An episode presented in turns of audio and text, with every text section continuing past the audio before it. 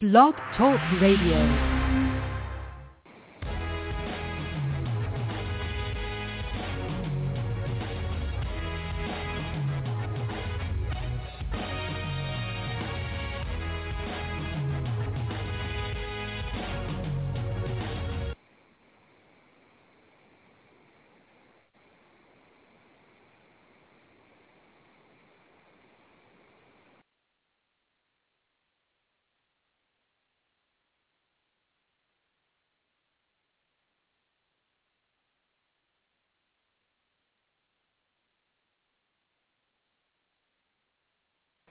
Yes, Alan, I'm fine. Thank you.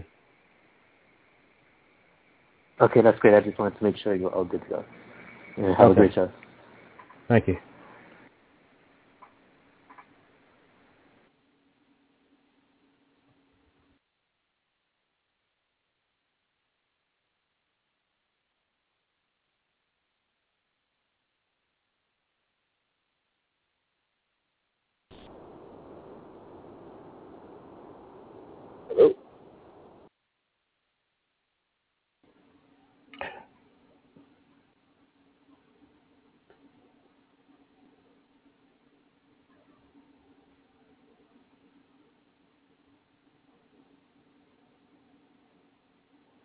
I'm here. You all ready to go?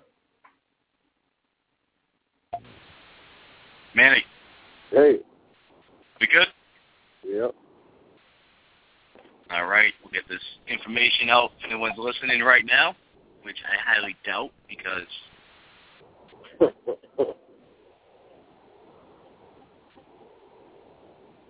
uh,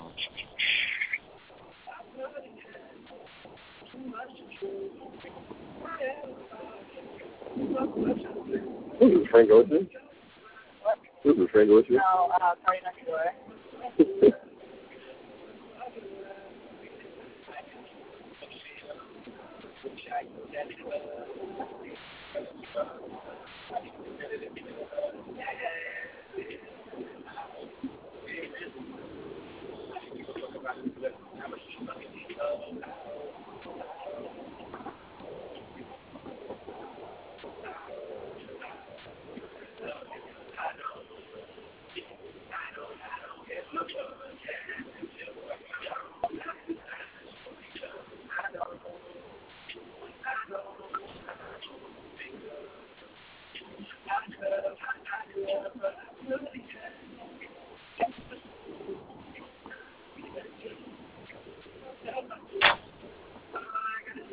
All right, man. we'll get we'll get started in just a minute.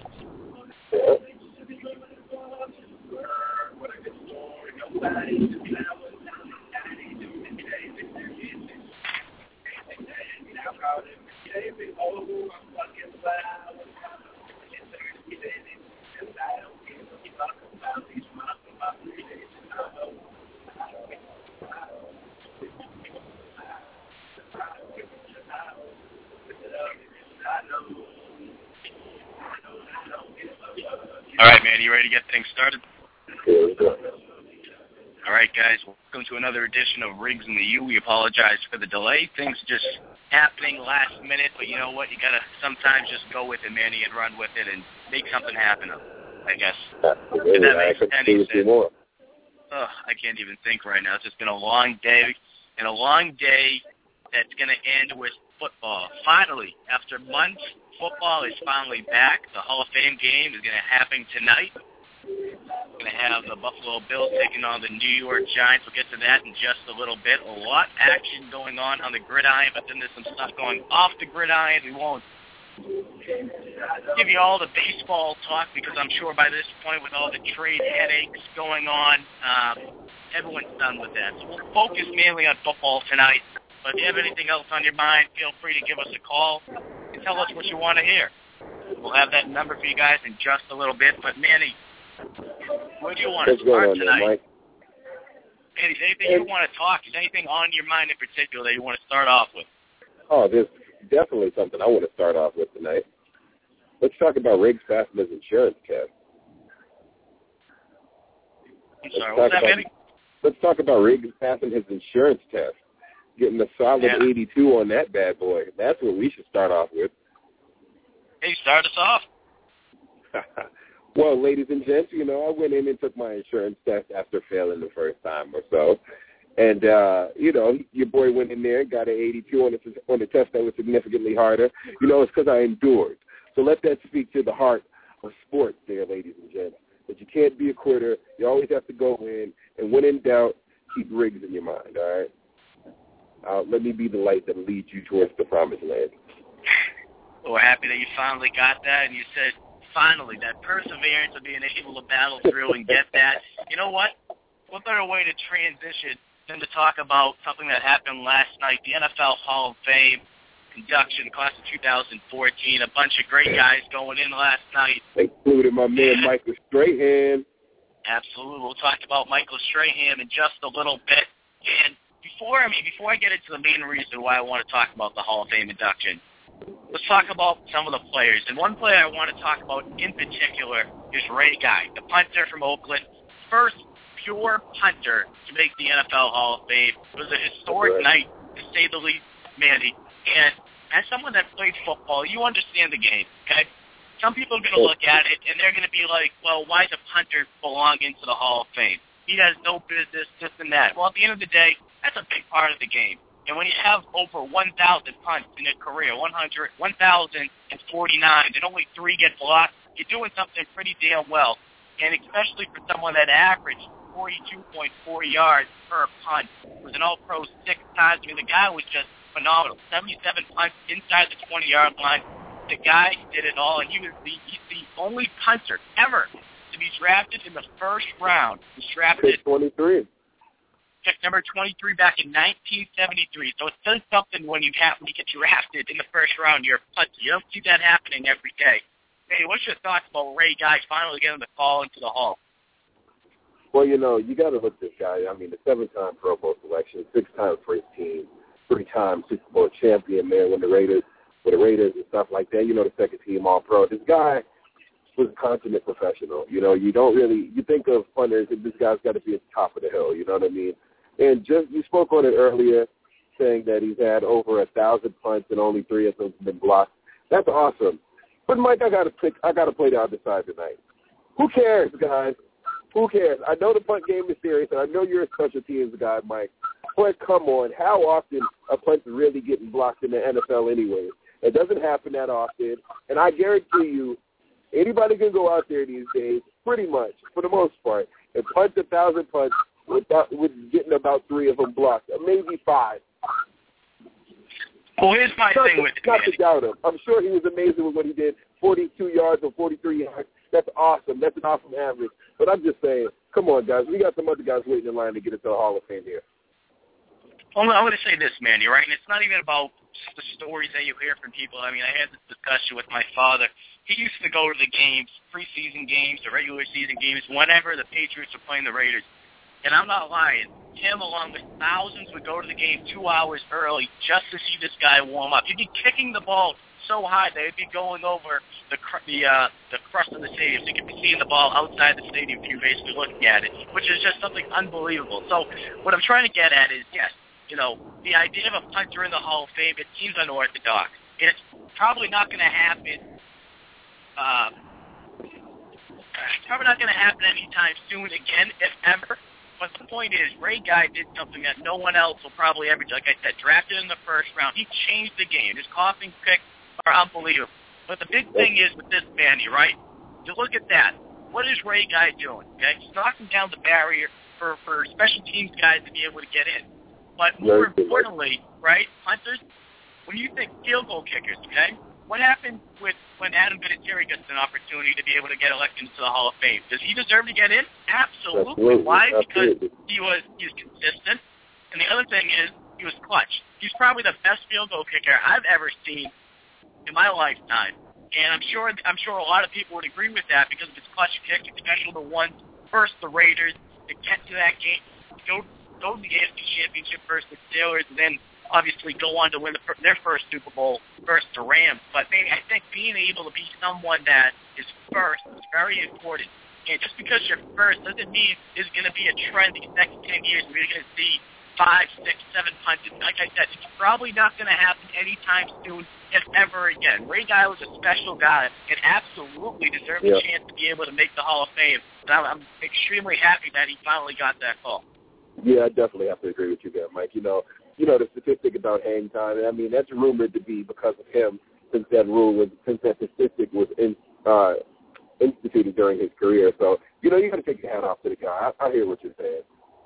And I think I think the other thing people are going to look at is this is going to bring me to my next point, Danny. A lot of the guys, when you listen to them speak this year, in particular, I mean, Derrick Brooks, I mean, people have known this since the day he, he played football at Florida State. Just an absolute class act, okay? Ray Guy, same way. You can say this about a bunch of these players that were inducted this year. Just a bunch of great guys. Claude Humphrey. But here's something, Manny, and it's very. It, I, I was looking at it this way. When you think Hall of Fame, what should be the deciding factor in order for you to be going into the Hall? Should it just be your football ability, or should it be character as well? There has definitely got to be some character in there as well, Mike.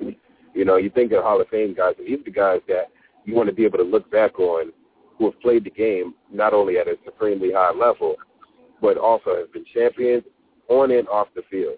You want guys who can stand up and be a role model and show that the NFL is an organization that has moral values intact, has guys who are great characters, men for others. You don't want just guys who are dominant on the football field. Because, I mean, you know what? Those are a dime a dozen.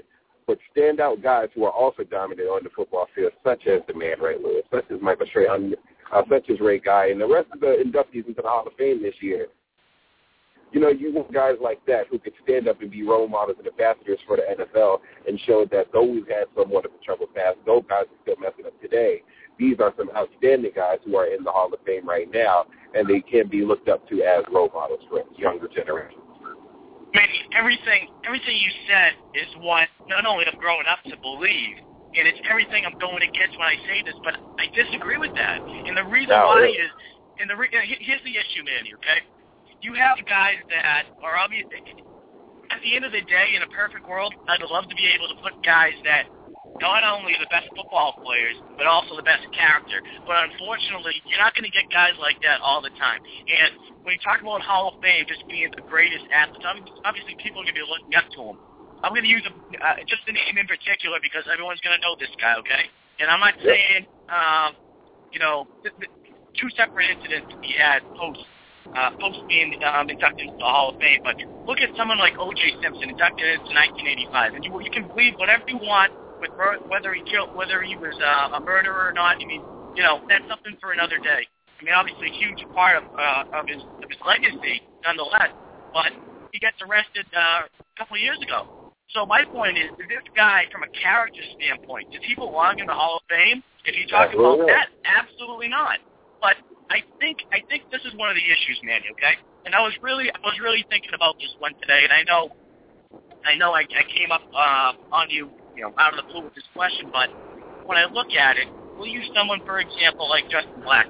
Now he's going to have to have a hell of a career to be able to get in because obviously with everything that's happened to him, you know, it'd be, a great story that he, he was able to overcome this and everything like that.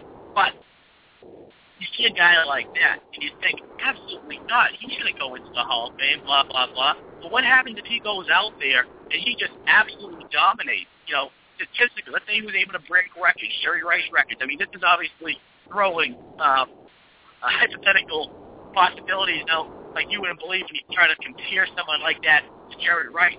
But my point is, as NFL players, not even just NFL professional athletes, when you look back at high school Hall of Fame, college Hall of Fame, they really try to focus on character, and there's a lot of political uh, things that come into play there. Um, you know, with the committees, different things like that, school committees. But you look at different things like that. You look at the workforce when someone gets honored for an award. The issue is when you see stuff like that, you see, you know, uh, Billy Billy Bob gets arrested or something like that. He might still get inducted into the Dale Hall, uh, uh, you know, the Boston College Hall of Fame because they're not in the limelight as much. It's because these guys are in the limelight that it takes away from what they're doing on the field. Now, is that an excuse for them to be able to go out there and do that kind of stuff?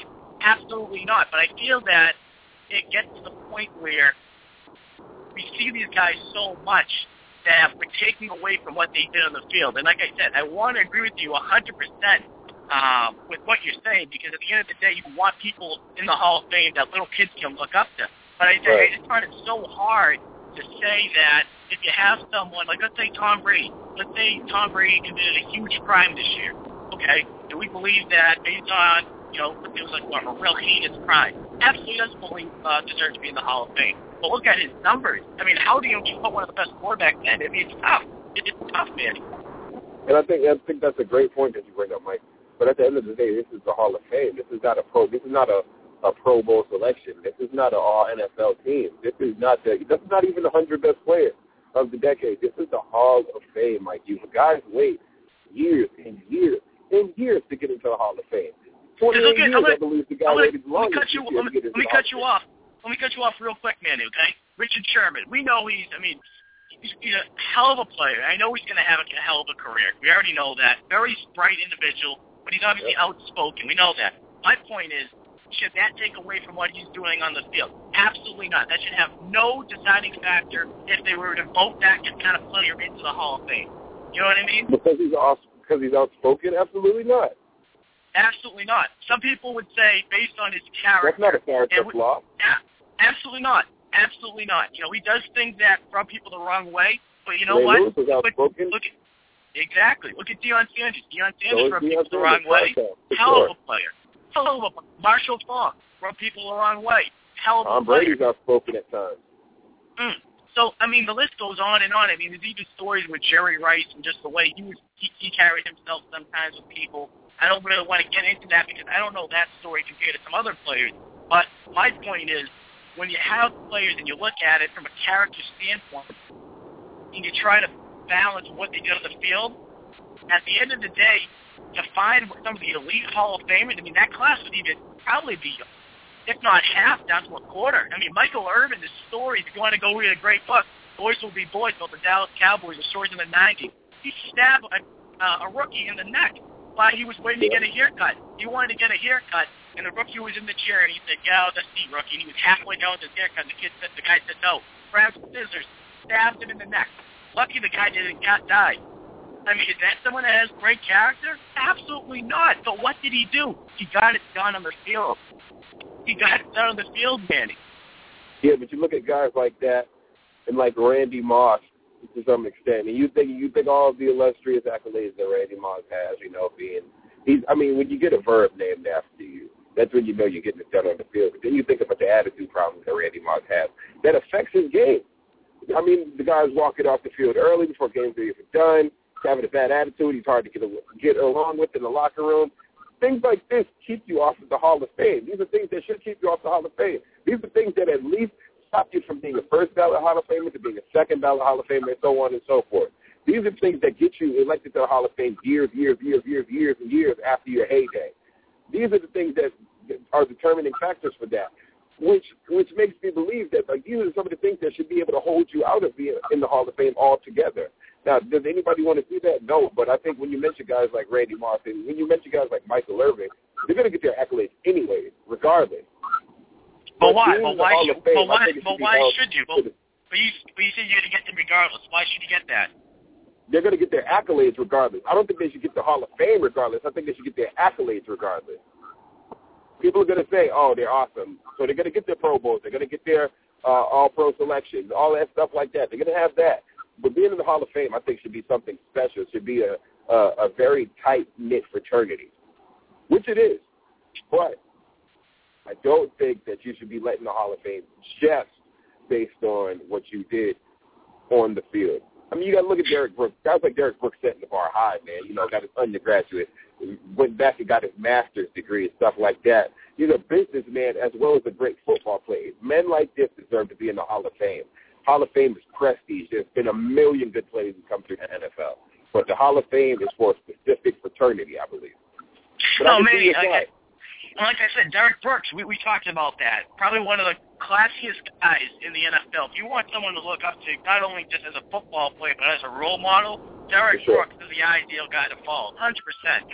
For My sure. thing, I, I, I just think though, especially when you listen to these stories, that's another thing that I think when you when you talk about character, I mean, some of these guys, you know, when at the end of the day, they're not going to be the poster child to be, you know, best, the best, you know, the, the best guys represent how the game should be played in the sense of off the field and what they represent and carry themselves.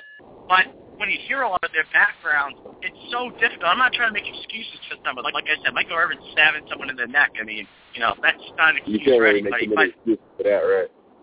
But you, you hear the stories about, especially with Andre, you hear something like, you know, most recent Andre Reed talking about how his father was an alcoholic and stuff. I mean, a lot of stuff. I mean, this is stuff that people obviously deal with everyday life, not just NFL players. But I think when I think when you look at the big picture of it all and see what they were able to overcome, did they handle themselves in the best way always? No, not No. all the guys did. Not all the guys did. But when you try to piece everything together, okay, character, uh, ability on the football field, background. I mean, it's amazing when you look at it just to say, you know what? One percent of the people in the world play in the NFL. They make it one percent, and that's and that's including that's including making training camp. So you want to break all that down? I mean, I'm not the math, but we all know it took me forever to, to get by math. But you look you look past that, and then you realize, okay, crap, these people aren't aren't only didn't they not only did they make it to the NFL, but they also made it to the Hall of Fame, and that Mhm. one goes down to probably point point zero something. I'd have to say, or at least point. It, it, it's a it's, it's a number that is probably too small to even explain, Manny. But you get the point. So I don't know. I mean, it, it's so tough to say when you try to decide, you know, all the little factors and whatnot. Uh, I mean, you look at someone like Pete Rose, you know, and gambled. I mean, I can see that. If you want to keep him out because he gambled, because he changed the game, yeah, you know, and it, it, it's so tough though when you try to balance everything together though, Manny, and try to, you know, what's the perfect person? Because at the end of the day, no one's perfect. And I think Oh, that you hear not. that from everyone's speeches.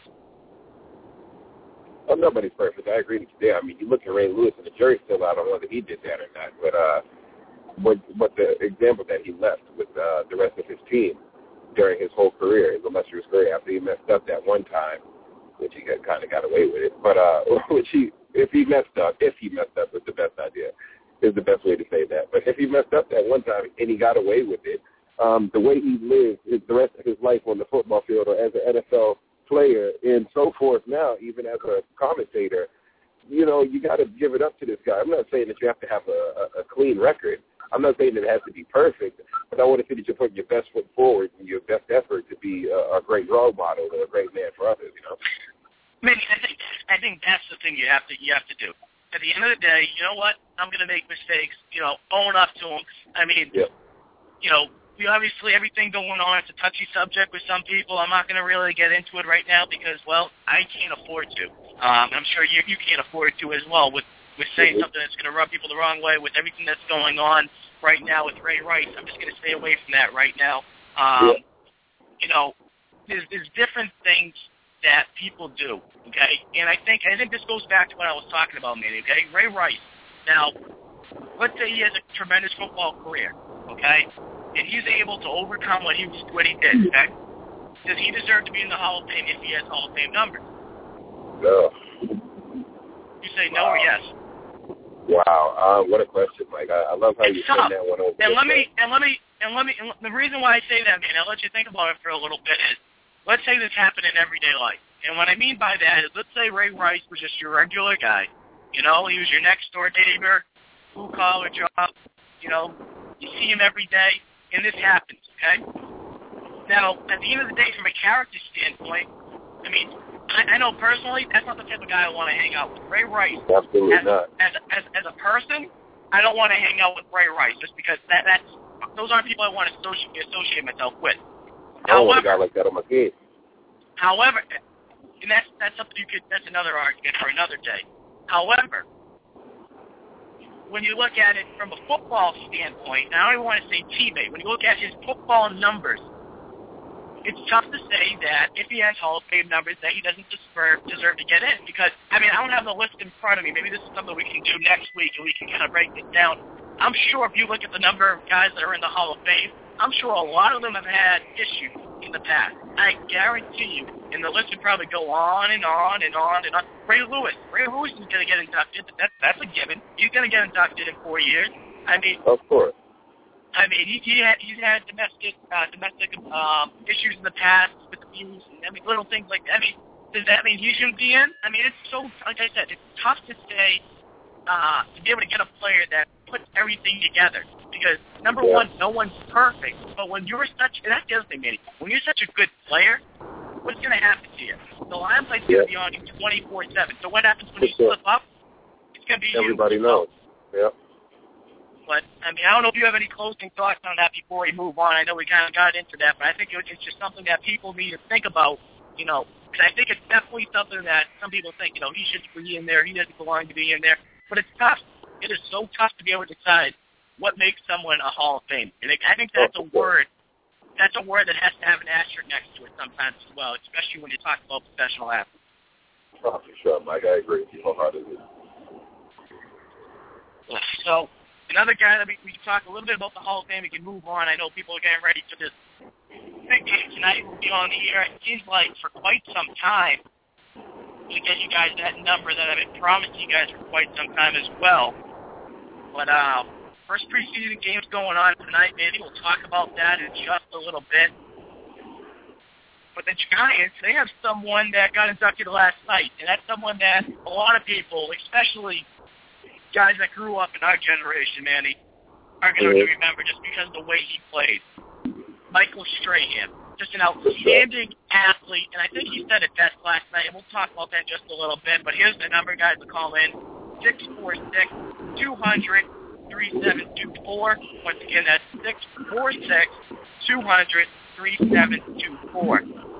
Um, Manny, something I just loved that he said last night, though, was the fact that at the end of the day, people come up to him, and some of them don't even don't even recall that he plays football. And it's amazing how football can be a platform to give you opportunities in other aspects of life, and you're able to run with that. I think when he said that, I was like, you know what? That's exactly it. That's exactly. I mean, that's life in general. It's not even just football. You're given an opportunity. People know you as, oh, you know, Doug the uh, Doug the custodian or something like that. But you change people's life because of that platform. I think that. I, I think honestly, that was one of my favorite quotes of the night. Absolutely. You know, you got to look at Michael Strahan. He's this man is the arch, the uh, the the archetype. You know, uh, Michael Strahan. He was a dominant defensive defensive end from New York Giants, dominant. But then you look at how well spoken he is, like you know, and sometimes big handsome guy, you know, well spoken, got a nice gap tooth for uh for some character in there, you know, got the big gap tooth grin for some character. And you think you listen to this guy speak, you watch him on TV, he seems like he was born to be a, a television personality. You know, Michael and Kelly. Not even talking about football anymore necessarily, but having a daytime, a morning show, and to America loving him for this. So it's one thing to see these guys come out of the NFL and go and talk about football. Well, of course, you should be awesome at that. Why? Because you played it your whole life. You get the game better than anybody else gets it. But to be able to step out of that arena and into another and still persevere and still dominate, so to speak, or still be fluent in that area, in that arena, just shows that, wow, this is not just a person who was a dumb jock, which a lot of uh, athletes are referred to as. This is an intelligent being who was good at one thing, which was football, and who was also good at another thing. So kudos to Mr. Michael Strahan, and it was great for him closing out uh, the Hall of Fame last night, you know?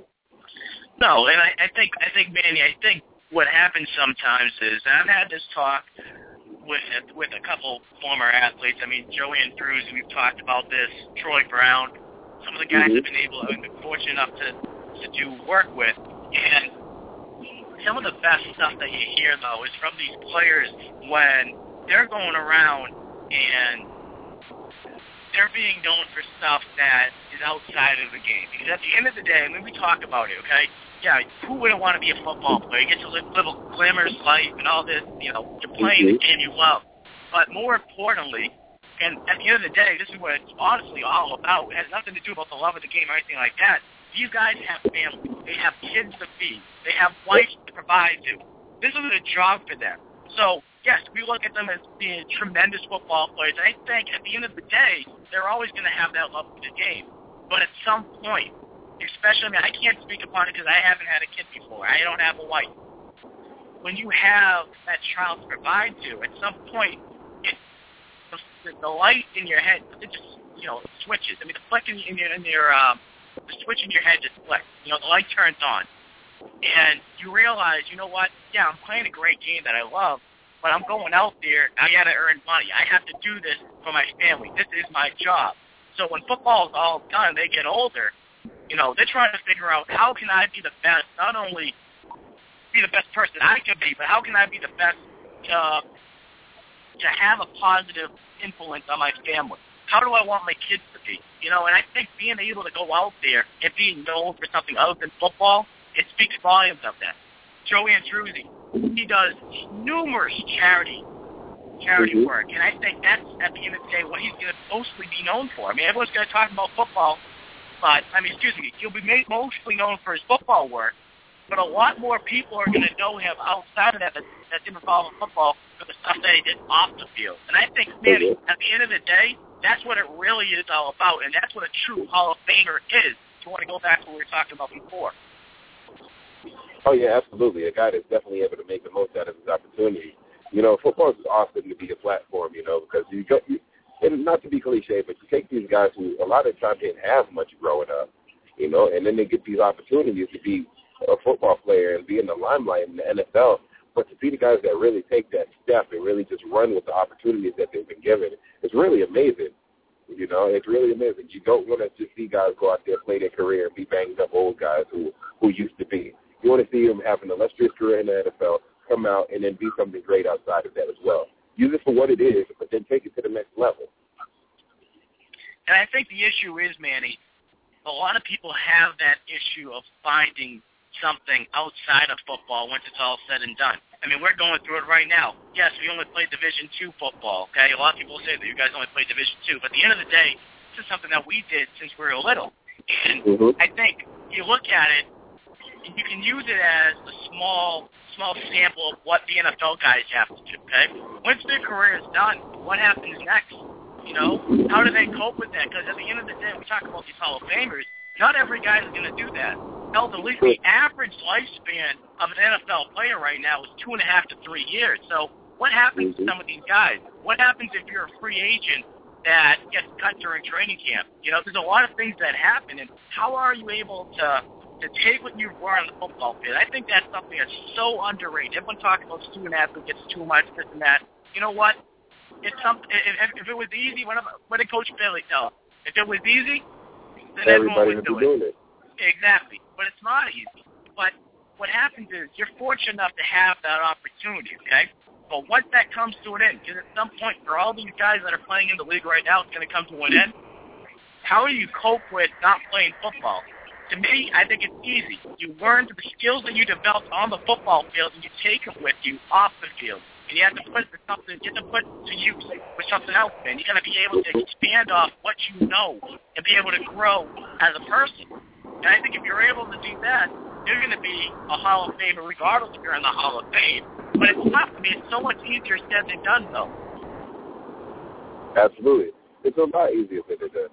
But even in addition to taking some of the things that you learned on the football field, take some of the things that you have access to now that you are an affluent person society, now that you have a little bit of money to break up, you know.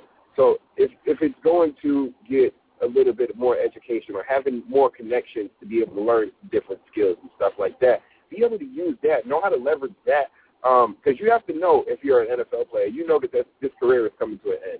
So you have to be cognizant of that and know that you can't play forever. So what, know what your next move is going to be. Because a lot of players now, they know that. Man, you know you can't just get your money from the NFL, get your salary or whatever, and then think that after it's done, the money's going to last me forever. That's not going to happen, especially with a high-risk sport like football. You know, you, But man, you're here today, it's you're so- gone it's so tough, such young though. age. It's so tough, though, for these athletes to be able to cope with that, though. Especially, think about it, okay? You want to talk about numbers. Uh, we can get into that. 53 guys are on each NFL roster, 32 Correct. teams. Yeah, you have a couple practice squad guys, let's say five at most. I mean, teams usually don't do that. Um, but, you know, let's say you have that. So you do the math out. Plenty of opportunities there. But the thing is, though, um, oh man, what was, where was I going with this, Manny? You're giving me numbers here, Mike. I was doing the numbers. So what I'm saying is, yeah, there's a bunch of opportunities, but for every opportunity that's there, what happens the following year? Someone's going to be gone. You know, it's, it's just so much different factors that come into this, Manny, that people don't think about. And I think what the overwhelming part is, everyone wants to play, like I said, everyone wants to play in the NFL, but it's short-lived. You know, not everyone's going to have that opportunity to be that Hall of Famer to be able to play a long career. So, you know, it, it sucks. I mean, that's the best way to say it. It sucks that the guys that, you know, work hard and everything like that, they go into the league and everything, they have these dreams of playing, they're not able to fill, you know, fulfill their dreams because things happen. But that's life. And I think a lot of these guys, man, I think where I was going with this, I, I got my uh, my train of thought back, was a lot of these guys day one, they've been told that they were the best player. You know, best player. What happens? You go to the NFL. What happens if an injury happens? Let's say you don't have your college degree to fall back on. Now what? And I think that's the issue a lot of these players fall into because they're so determined about their plan A. They don't. They've never even thought about a plan B. Yeah, I hear you on that, Mike. I totally hear you on that. These guys got to think of a plan B. You know, the times are changing, so it, it would be foolish for people to come out of college and not think about what life is going to be like after football. First off, in a sport, there's nothing is guaranteed. Well, there's some guaranteed money, but all your contract is not guaranteed when it comes to football. And so it's just like, come on, man. Like, be cognizant of the fact that you can't play forever, and some things can go wrong. Um, oftentimes they say when something can go wrong, it will go wrong. I mean, that's a bit of a pessimistic way to live your life, but you got to just just be ready for anything to happen. So just plan what you're going to be able to do after that. I mean, you see the NFL make it so that you have to at least do a, a year or so in college, a couple of years in college before you can come into the league. So it's just like, come on now. Um, that's that's a great thing for them to be doing, just like the NBA, to make these guys at least get a taste of some education and see what's going on there.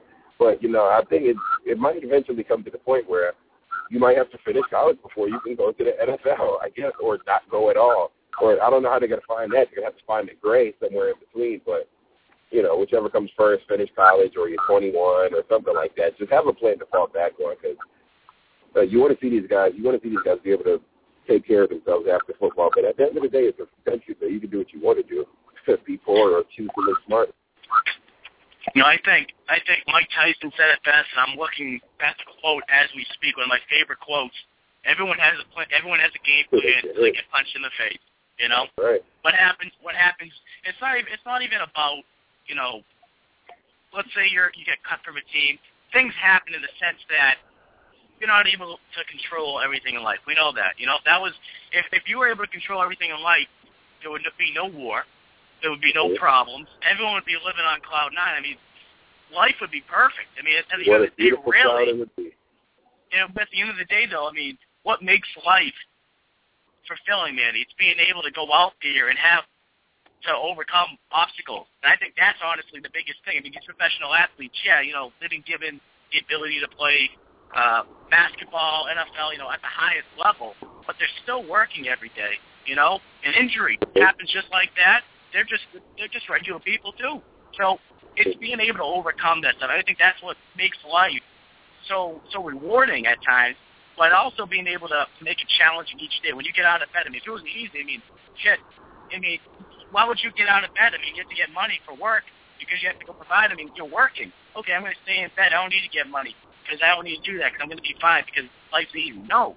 So it's a bunch of different factors when you talk about that, though. But I, I, think it's just something that people need to look at as well. In, in addition to what we were talking about with the Hall of Fame induction, but Manny, talk about a couple football teams in particular as we wind down to kickoff at eight o'clock in Canton. Talk about the AFC East now. Obviously, the Patriots, we know that we know we're going to have a good discussion about them. Is there any other teams that can really give the Patriots a run for their money in the AFC East this year? Hmm. AFC, let me see.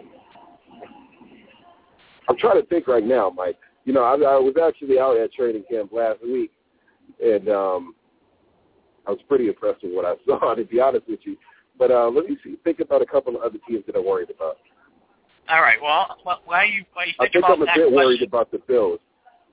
I'm, You're worried about the Bills? I'm I'm a bit worried about the Bills. I'm not sure what they're doing at quarterback right now, but I'm a bit worried about the Bills. The be honest with you. I'm not worried at all about the Jets.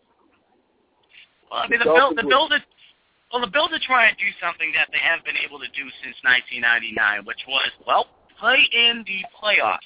And the last time they were playing in 1999, uh, excuse me, the last time they played in the playoffs, which was 1999, January 23rd to be exact, the Music City Miracle game, if we recall, versus the Tennessee Titans, and that's how the Bills lost. Um, Bruce Smith was on that team. Uh, the last I checked, Bruce Smith is in the Hall of Fame, and he's not coming to Buffalo anytime soon pass on. So the Bills need to find someone. So what they've been trying to do, Mario Williams. That's what they're trying to do. That's their main guy to try to step up and play that physical football that the Bills need. I mean, it, it, it's depressing to be a Bills fan, Manny, because here's the thing. You're in a tough division. We know that in the sense that the Patriots have been dominated. Top to bottom is the division tough? No. But you can't win. You haven't been able to win your divisional games, okay? If Buffalo Right. wants to have a successful season, one of the most important keys to achieve this is win the AFC. This is what I wrote. You check this out, MikeHubert.com. Four down for success, Buffalo Bills. Although the New England Patriots have dominated the division for over a decade, like I said, overall the AFC has been weak.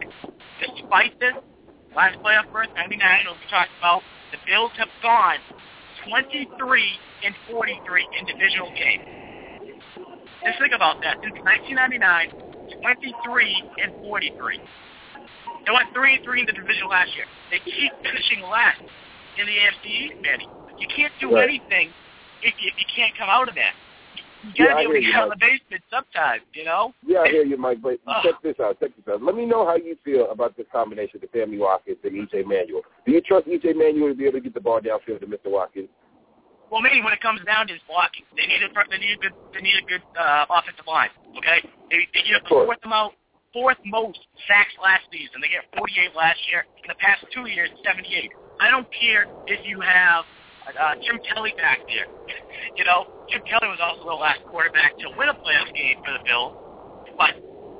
I don't care if you have Jim Kelly back there because at the end of the day, if you're not blocking, you're not going to have anything. So, yeah, EJ, you know, EJ Manuel is going to come back. He obviously needs to be able to, to stay healthy. But I, I liked what he I liked what, he, what we saw out of him last year, Manny, when he was healthy. And I know towards the end of the season he got a little shaky here and there, but it came with the blocking. You need to have good blocking. And I think what we saw was as the season went on and as Manuel went down, Buffalo stepped up with their rush game. You know, being able to run the football, that was huge. Fred Jackson, CJ Spiller, I mean, they combined for eight, they were over 1,800 yards last year. Uh, of the 1,823, the team was able to, uh, to have 2,063. So, I mean, that speaks volumes to what they were able to do. But if you're able to play action here and there, because you got Sammy Watkins out there, the Bills could be a very, very surprising team this year, Manny.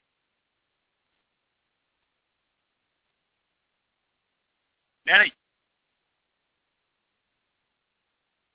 I think we might have lost Manny there for a second. So, but continuing with this Bills talk, yeah, Buffalo they have a lot of things to prove. They do. They have to go out there. They need to be able to play consistent football. I mean, every any team in the league can say that. But it starts with winning the division. Get it done in the division. Okay? You want to talk about the Bills having success? I get it. You want the Bills to be able to have a winning record. I get it. Since their last playoff appearance, Buffalo has gone 88 to 136. They've also only managed to have three winning seasons in that span. 2004, 9 and 7. 2002, 8 and 8. 2000, 8 and 8. Think about that for a second. Three winning seasons since their last playoff appearance, the 98-99 season. That's amazing. That's just absolutely amazing. Um, I think we have Manny back. Manny back in here?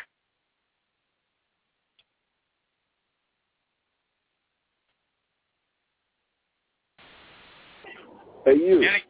Oh, Manny. Well, Manny's back. But, uh, yeah, continuing with that, Manny, I don't know if you were able to hear that.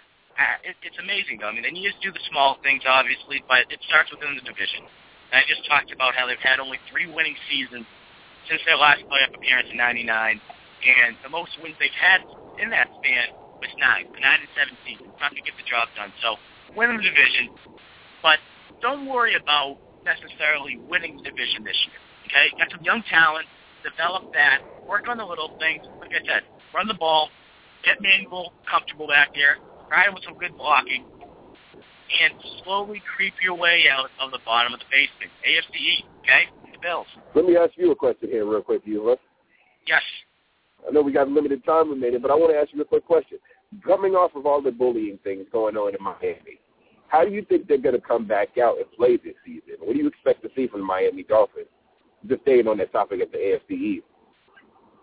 Well, I mean, Miami's always been that team that contends with the Patriots, and the reason why I say that is, well, if you look back to the last couple of years, who's the only team that has, who's the only team that's been able to beat the Patriots for a division title? Manning. The Dolphins.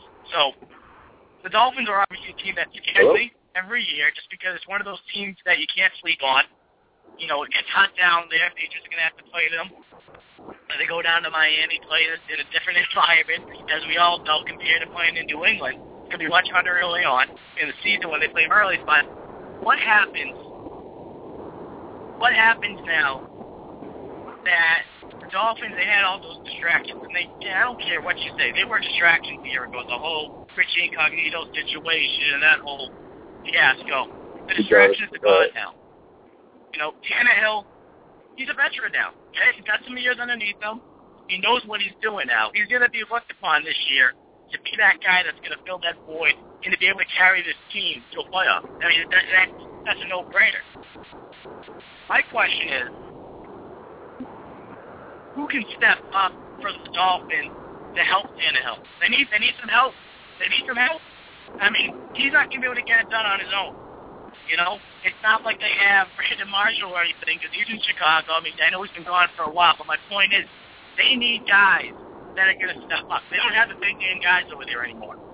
You know, they need someone that's going to be able to go out there, make plays, chip away at defense.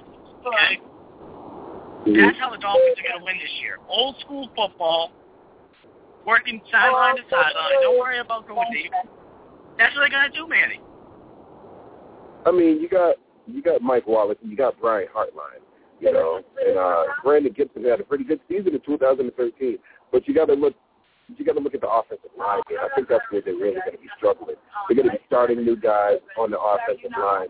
Also, though, you got to look at uh, I mean, Mike Pouncey, he's going to be out for a while there. With, from anywhere probably like eight games probably. So you got to look at Pouncey, you got to look at this offensive line. Like, who's giving Tannehill the time to be able to grow this thing? No, and I, and I think and I think another piece of it, Manny, that could be huge is Knowshon Moreno. When Knowshon Yeah. Moreno is healthy, that was a huge pickup in the offseason. I think we can all agree upon that. Over 1,000 rushing yards last season, 10 touchdowns. He's someone that Miami needs. I mean, you look back to the days when they when they developed that wild card offense. Uh, the wildcat, excuse me. I'm thinking baseball already, wild card. Um, you think about what they were able to do with that, having different running backs, a running back galore. They were able to absolutely kill teams. Why? Because obviously it's unorthodox and you have to be able to game plan for that. But they had so much talent at running back that they were able to wear down defense piece by piece. So what happens fourth quarter? Okay, play action's going to open up over the top. You know, they're going to have to Mhm. respect the run. So the biggest thing is and I, I really believe, I have a lot of faith in Tannehill. I think if Miami's able to develop a run game, like you said, blocking is going to be the biggest question mark for them. If their blocking is on point, or even even to the point where it's it's subpar, because last year was atrocious. If they're able to do that, and at least get some run going on and whatnot, play action's going to open up. Tannehill could be a quarterback that I'd consider to be in the top 10 next year. Okay. Wow. I mean, All right. you know, with this the way the league is, Manny, I mean, it, it's turning into arena football. You know, you just throw it downfield. It just seems like anyone's going to catch the football nowadays. But if once you have that blend, and teams have to respect that, that's what you got them. That's where it's over. And I think that's why we want to talk about. We want to switch over to the Patriots right now. Why are the Patriots going to have success this season? Well, because teams don't know what they're going to do. We saw it in the postseason when they were able to run the football. Go back to what made you guys great. Go back to the back in the day, 2002, 2003, 2004, 5. Be able to mix things up. Short passes. Brady's not going to throw the football 40 yards downfield. He doesn't have the arm anymore. I'm sorry. He's not going to go out there and do that three times a game. It's not going to happen. Short stuff. Run the football. What's going to happen? Passes are going to open up. Little slide routes. Underneath. Receivers. You've seen it. Let me go back to the days when we had Troy Brown, David Givens, Dave Patten. I mean, just think about it, man. That's what's going to make the Patriots great this season. Yeah, yeah. And they're these gonna make the Patriots. Hey.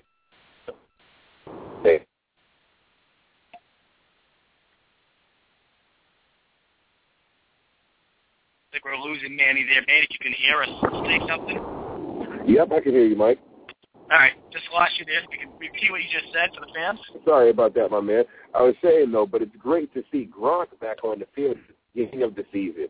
You know, give a little bit of miles on that knee, get him all, get it all nice and warmed up and everything like that. And hopefully, we can have a couple of options on this offensive end. But the defense getting ramped up is what's really going to help us out a lot. Oh, so you know, absolutely. Brady's got more options. You know, everybody's got a good feeling around it. I actually ran into Dont'a Hightower last week, actually, and we had a brief conversation, and he was basically saying that, you know, we feel like we're ready to do this thing. I mean, we got all the pieces, so basically it's on, it's on us to go out there and execute. We had a nice little conversation in Chipotle, and uh, he actually follows me on Twitter now, which is pretty nice, and I follow him as well. He's a very cool and down-to-earth guy. But, yeah, you know, is, he a chicken, is he a chicken? Is he a chicken or steak guy? He actually gets the burrito bowl, and he's a, uh, oh, best believe he's Look, a he's a guy. bowl. He's a bowl guy. He's a bowl guy. Oh yeah, for sure, for sure. I was a little disheartened because I like a burrito, but it's all right. He's a bit of a bowl guy. Oh man, but we'll talk about the defense in just a bit because I'm going to say something that could get people a little excited, could really raise some eyebrows, but um, I believe it. Um, with the offense, man, yes, you know Gronk is going to be huge, but I think in addition to Gronk, why is the offense going to be better this year? They really didn't add anybody in the sense of receivers. I mean, it's pretty much all the same guys that are coming back. But why is this receiving core, even if you put Gronk to the side, okay, put Gronk to the side, why is this receiving Thompson. core going to be better than last year? Well, I'm going to tell you why. older. They know. No, it's not even about their role. I mean, yeah, you could say that, but man, they understand what this year is all about now. Okay. By the way, we have five minutes before the show is off the air. Just want to throw that out there for listeners. Um, the big thing is they know what they're up against this year. Last year, they're going into the season. Oh, you know, we got healthy Gronk coming back. You know, we got Hernandez. What happens? Well, Gronk goes down.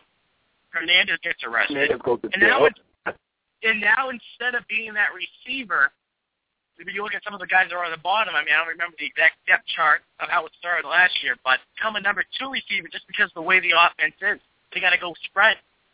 Is that going to be the case this year? Could be at times, but at the end of the day, this core knows what's going to happen this year. Why? Because nothing's changed. They understand what they're going into. They haven't had the distractions they had last year with Hernandez. We're just going to cross our fingers and hope to God he stays healthy. Changes the game as we know it. So this offense, they're going to to have Oh, and think about it. Going into last season, first game, Tom Brady's top five receivers were all gone. Gronk hurt. Hernandez in jail. They lost Welker. Yep, You had Danny, you had Danny Woodhead playing for the Chargers. that hurt. I mean, yeah, exactly. So it's amazing how many how much people are saying, oh, you know, the Patriots, how they going to be able to bounce back? Just think about how much they've been able to grow, and I guess you could say having that year under their belt is definitely a huge factor with it. But I, I'm a real firm believer that with everything that happened last off season, it just was too much for these young guys, and I think you're going to see this this core absolutely dominate this year. Absolutely oh, dominate. Absolutely, Mike. I, I totally agree with you. But then you think about how much this year has helped them as well. Just being thrown into the desert like that with no water and somehow fighting your way out to have an awesome season. They had an awesome season. Although we didn't win the thing, although we didn't get as far as, as far as we like, we had an awesome season. I mean, you look at guys on our wide receiver core like like Dobson and Kenbrell Thompkins. Like, come on, man. You didn't think they were going to do anything. These two first year guys. Dobson couldn't catch uh couldn't catch a pillow it was thrown at him for a while there. But you know, these guys got a year under their belt, and and Thompkins came out looking like a stud by the end of the season, making some big catches. You know what I'm saying? Before he got out there for a while. But then you think about those guys, so they've taken strides. They're no longer rookies, so they probably learned how to catch and got tired of Tom yelling at them all the time. But then again, you look at Julian Edelman. This man was the man last year. Had to be. Now he's going to be in a position where he's used to being the man, saying, and now everybody in New England saying, oh, Welker who? It doesn't matter who Welker is because we've got Julian Edelman now. So you're going to have that. You're going to have Gronk coming back. You're going to have a ton of stuff going on. Mayo's back healthy. We're going to have Dont'a Hightower, Big Vince back. You know what I mean? So we should not, not, not, to, not to cut you off, we're going to go to defense real quickly. We only have about a minute and a half left. So I'm going to try to get this out there because I'm sure it's going to make you have some comments. But this defense, okay?